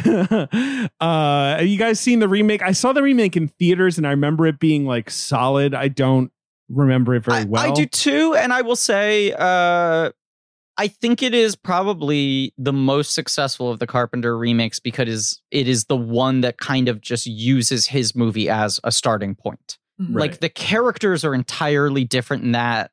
The setup is pretty fundamentally changed. It really just is the idea of like, A here's the siege at a- worst a precinct, that's about to right. shut down, right? And a standoff happening there. But like, because from what I remember, Laurence Fishburne is sort of taking the Wilson role, but he's like a crime boss. And Yeah, obviously, yeah. Fishburne's going to give you a very different performance, but the character as written is also entirely different. Ethan Hawke is kind of this squirrely fi- former undercover cop who's sort of haunted and trying to like get over an accidental death. I think that he was responsible for. It's it's a very different movie, and so it stands better on its own because it's not just a shittier version of Carpenter with more money filled into it, which a lot of the other remakes are. April, have you seen it? Do you care about Jean Francois Richet? I haven't seen it, but it doesn't mean that I don't want to because I love that cast. I think the, It's the a great basic cast. Yeah, and the basic premise is something that can obviously be retooled again and again for, you know, like starting off with um, Rio Bravo or whatever it was. And Yeah. then, you know, I, I just think that it's it's one of those timeless things. So I I'd be interested in it. That's the other thing. Like John Hawkes himself remade Rio Bravo. You know, like we used to be a lot less precious with these concepts, and whether they were literal remakes or kind of spiritual remakes or inspired by or whatever, it's better to approach things that way than be Howard like we have to go beat by beat. uh, Sorry, Howard Hawks. Uh, what did I say? Howard Hughes. You said John Hawks. Ugh, I think- God, he's a fine but, you actor. know, we like him. Yeah. we do the like remake him. stinks, right? I have seen the, the the the remake's the one with Dean Martin and John Oh Wayne. yes, I have not Right, seen the yeah. remake. Yes. It- it's it's stinky. Yeah, uh, what's it called? Rio it's Grande? Rio Bravo. No, no, no. Right, but no, but there's there's another movie that's almost identical to Rio Bravo that Hawks made that I'm forgetting now. Okay, I mean, most filmmakers just remake the same movie again and again. yes, so- this is my point. Yes, I just know there's like an explicit because I I love the original. Yeah, I'm trying to remember now. But anyway, it, look. Anyway, it, beyond that, it's like as you as you guys said, it's it's it's a you can always you can transmute this to anywhere. You could do it in space. You could do Right. it eh, under the sea. I don't know. Like you know, like it would be hard. It's a, it's a tower defense movie. Good good movie, good director. Well, it's gonna be like that with these early carpenters. We're gonna be like, you know what? like a lot of these, we're like, yeah, it fucking works. Halloween delivers. Escape from New York, a lot of fun. Howard Hawks did El Dorado with John Wayne and Robert Mitchum. And then he remade it a third time with John Wayne called Rio Lobo. That's what. Yes, that's the shitty one. I think. I think. Right. Um, the Dean Martin wait, one's the good one. Yeah. What was it? Okay, this is a wild box office. Uh, and you know, which is part of the fun of these old box offices. Mhm. You know, before the the heyday of opening weekends. All right, so this is. Uh, this movie came out uh, November 1976. Okay, number one at the box office is a rare Woody Allen movie that he did not direct. Play it again, Sam? Nope. The Front? The Front is number one at the box That office. is Hollywood bizarre. I blacklist don't drama. like this world. Ugh. Yeah. That's Can you- it's just- weird.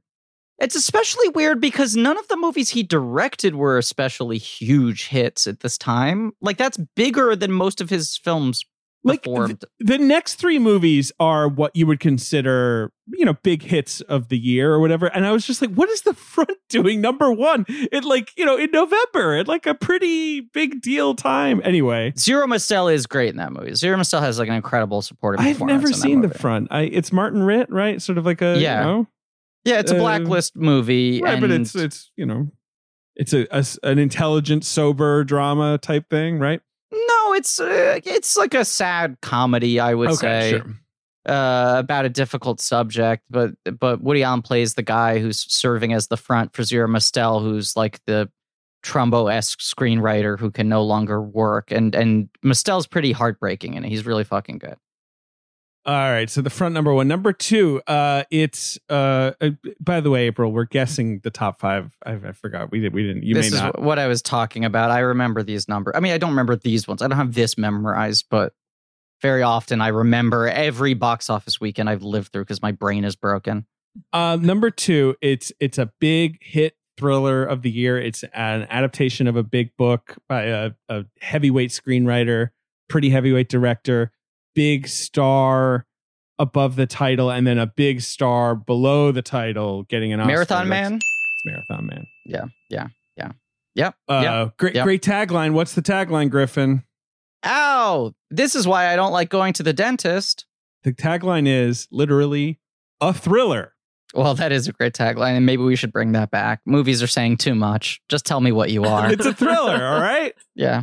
Marathon Man is half a good movie. It's one of those things Yeah. you watch it, you're like, right, this could do with a little tightening. This could do with a little more sexiness, honestly. Like it's a, it, it's a little too sober, but it, it's pretty good. I don't know. Yeah. Olivier's having fun. April, do you care about Marathon Man? I think it's okay. I don't remember it much. Yeah. I mean, apart from the dentist scene, it's got a good ending Yeah. too. Them in that weird, like they're in like a dam or something right there. Anyway. David, Uh, do you know what time of day is best to watch Marathon Man? Mm, no. What time of day? 2.30? Why? 2.30? Okay, uh, okay, because all right, Jesus Christ. The dentist scene. Yeah, yeah. All right, all right. Uh, April has flipped over her computer and setting her microphone on fire. Number three at the box office, uh, a comedy. Um, one of my dad's favorite comedies. He loved Really? this movie, so I owned it on VHS, or he did, or whatever. Like it was in the Okay. house. Sort of an ensemble movie. It's like a musical that's not actually a musical. Sure. Um, it's got, you know, a bunch of sort of character actors and stars. It's it the cast is mostly black. It's got a famous screenwriter. Is it Car Wash? It's Car Wash. Car Wash was one of your dad's favorite movies? He fucking loved Car Wash. I Written mean, by dad Joel was a- Schumacher, as you were written- alluding Joel to. Yeah. right.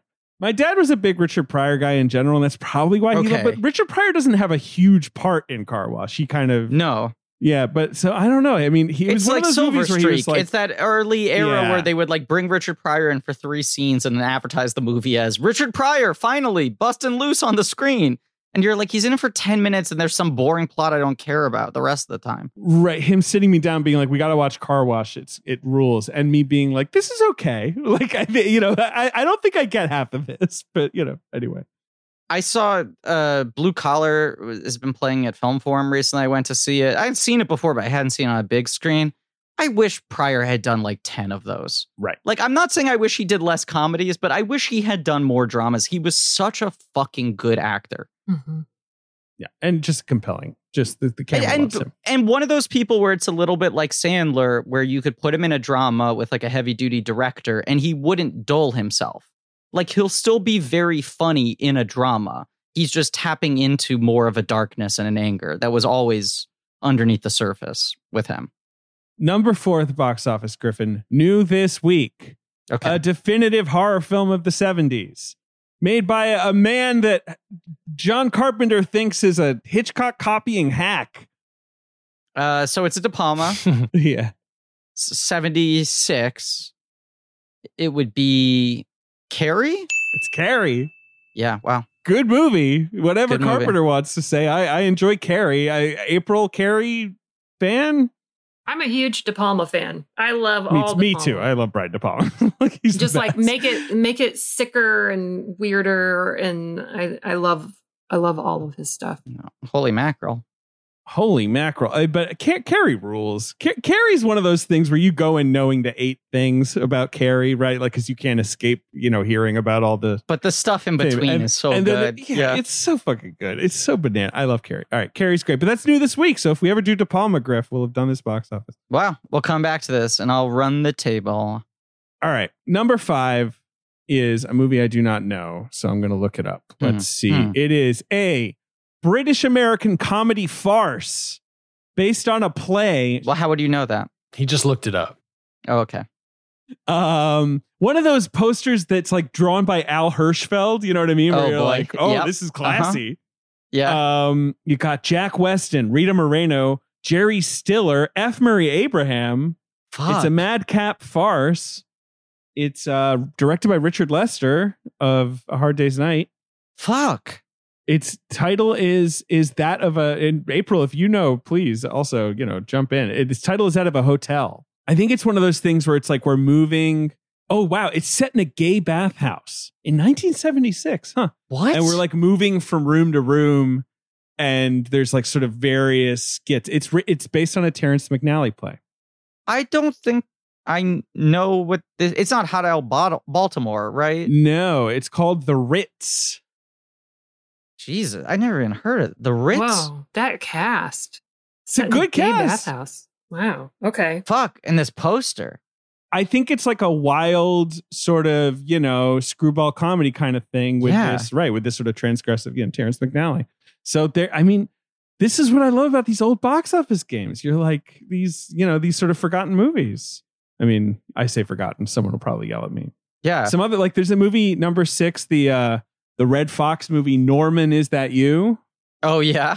uh the one I think which we talked about, right? Which is just him grumbling about how his whole family is uh uh you know, he's like, well, women slip and everyone's gay or whatever. Like it, that's the he's the he's the grumpy dad. Yeah. I have not seen it. Um uh, uh, it- it's called uh, At Mentions the movie. uh there's a movie called Shout at the Devil, which is like a a big war movie starring Lee Marvin set in like Zanzibar in the turn of the century. Okay. Yeah. Okay. isn't fine. the is it the thing? No, I'm sorry. I'm just trying to remember why Norman is that you came up in a previous it was in one of our old box office games. I can't know, but one. wasn't the thing the weird thing with it that it, the play was about a Jewish family or something? There was like yes, the yes. film version changes the locale from New York City to Los Angeles and substitutes an African American family for a Jewish family in the original play. And Dennis Dugan plays the third lead. Everything Right. about this is weird. Okay, sorry. I was just trying to remember why this was in my brain. Okay. Uh, yeah, that's it. I mean, we're done. That's uh, you know, there, there, there's that Allison, there's that horny Alice in Wonderland movie. Remember that one? We talked about that too. Like I could ever forget a Right, title Uh, that now haunts me. Yeah. lingering down there. Uh, and another one, something called The Slipper and the Rose. I want to look up. Is this also? No, this is just a. This is a classic uh retelling of the Cinderella tale starring Richard Chamberlain. Okay. Hmm. Chamberlain. looks pretty it's like a musical it's got it's got lots and lots of songs It's based on Cinderella. Wow. it's Wow. cinderella Uh, it's it's one of those things. I feel like whenever we do an earlier box office game, by earlier I mean anything before 1980, right? And sometimes it, this is a thing in the 80s as well. But I feel like people talk about this, and not enough. That every time we have switched to a different home media format, more movies get lost, right? Where they Right. were like, there will never be as many movies released on DVD as there were on VHS, and less so on Blu-ray, and less Mhm. so on 4K. And now it feels like in the streaming era, less and less of these films are getting remastered and put up on streaming services. Other than, you know, some of these boutique things that curate. And thank God HBO Max seems to have a little bit of a cultural history to it. But you're just like, oh right, Norman, is that you? Is is there any way to watch that movie? You It's know, good and even if there is, is it in any sort of like public consciousness? I'm not saying that's a film that needs to be preserved, but also all movies should be preserved. no but the real problem with streaming is more like maybe it is available but like would amazon even bother to tell you no but you can rent Right. Norman is that you on apple for two dollars if you really want to so Yeah, I want to, and I'm going to do it. I'm canceling my plans. I'm staying home tonight and asking the key question, the big Do it. question. Norman, is that you? like Slipper in the Rose. It doesn't that just feel weird that there's some big live action Cinderella musical that all of us are like, huh, really? Um, yeah, It's a, I don't know. available to watch on Hoopla with subs. Hoopla. There's a lot of stuff that I just don't even know about. These like streaming things. Yeah. I refuse to know what Hoopla is. I won't find out. I'm gonna force you, David. David, I'm gonna I'm gonna sneak into your home in the middle of the night and wake you up with an iPad in front of your face, and Hoopla's gonna be playing. You're gonna be looking at the fucking Hoopla main page, No, the interface, and there's nothing there's nothing you can do to stop me, David. It's gonna be when you least expect. I'm gonna make you look at Hoopla. You can't. I won't do it. All right, we're done. Thank you so much, April. Oh, I mean, thank you take for us having out, me. Griffin. No, no, I want to thank April. You rule. Uh, long overdue, but I think this was a, a great one to to have you on for. I hope so. Um, I really appreciate it. It's great to fun to talk about John Carpenter and his his lesser known or lesser loved works that are all still good. And you were talking uh, facetiously before we started recording about how you're working on stuff that you can't talk about yet. So it just seems like all you're doing is chilling on Twitter. Yeah, just assume that I get paid to be on Twitter. Like, Right. You're getting paid to be on Twitter. Uh, you're uh, part of the uh, blue check mark agenda, yeah, I am. pushing brigade being paid by big government to perpetuate lies. Oh yeah, Uh, absolutely. Yeah, there's like a lot of hippies who are paying me right now, along with Yes. Soros. Um, Yes. So I'm actually doing quite well um, on that front, and um, yeah, I never have to work again. So yeah, that's it. Well, congratulations on that. You've cracked the code. You're a great follow. People should follow you. And I look forward to uh, you having uh, new work that we can see in theaters or on screens soon. But at a wolfful on Twitter. Yeah, I made it difficult. well, thanks, guys. Thank you. Uh, our pleasure. And thank you all for listening. See, I shifted the you. I'm thinking You did the U shift. you now, the people listening. I tried to give that to you because I liked it when people would say that, and I could be like, "And thank you for listening." I appreciate it. And the thing with me is, I'm so clumsy that I never take a, a straight slide like that when someone gives me the runway. I then have to stop and explain exactly what I was doing because I lack confidence in all areas. But thank you all for listening. Uh, please remember to rate, review, and subscribe. Thank you to Marie Bardi for our social media. Thank you to JJ Borsch and Nick Lariano for our research, Lane Montgomery and the Great American Elf for our theme song, Pat Bowen and Joe Reynolds for our artwork. Did I? Yeah, I you flipped flipped that. those. I said, yeah. yeah. Jesus Christ. I've been we we were not recording that much because David had a baby and I was sick and uh, Ben rode a dang horse. And since True. then I got out of the loop of having to repeat the intro and outro every week and I have not been able to get back into the flow of things. You'll I fucked get something back up. into it. And no, I never will. All right, fine. Thank you to Pat Reynolds and Joe Bowen for our artwork. Well, I really, I think the next group of names, our editors would like it if you did, in fact, get it together, Griffin. Uh, no, here's the challenge I'm going to do. I'm going to say their names backwards and they have to edit it into you the proper order. are, Griffin. wow, wow. Uh, thank you to uh, AJ McKeon and Alex Barron for our editing. Such an asshole. yeah, this, come on. go to blankies.red.com for some real nerdy shit. And you can go to patreon.com slash blank check for blank check special features. where We do commentaries and we're currently deep in the tomb with the fucking mummy. We're hanging out That's with right. Imhotep, right? I can't remember. Probably. Yeah. Or we're doing Riddick. I don't know. Either way, we're doing we're one doing of those Riddick two right things. now, but whatever. Well, you, we- Okay. we announced all of it. We're doing Riddick right now. We're doing Riddick right now. Okay, we're chilling in the dark with Riddick. So put on your goggles and and join our Patreon. Tune in next week for, as I already spoiled, Halloween with Alex Ross Perry, where he apparently choose us a new one. I got that wrong. It's tears us a new one. What does choose us a new one? I guess, Me. I guess it's, He's just chewing on your asshole. yeah. He's chewing on our asshole. chewing Tune out, in next week. chewing out an asshole into another part of your body for you. Tune in next week when acclaimed filmmaker Alex Ross Perry comes on the show and with his teeth creates a new asshole on a different part of my body as we discuss the landmark film Halloween. And as always, I want to end this episode by just reading a couple more Napoleon Wilson quotes. Ahem. Lieutenant Ethan Bishop says, looks pretty good to me. Napoleon Wilson says, looks like hell. It's all we got. That's cool. Pretty good. Napoleon Wilson, chains is all I've got to look forward to. That's a Ben quote. Yeah, I mean, that's a fucking delightful quote. I get it. Uh, Lieutenant Ethan Bishop, your final lines. I'll end with this. His final lines. You're pretty fancy, Wilson. Napoleon Wilson. I have moments. it's fucking cool. Such a good ending.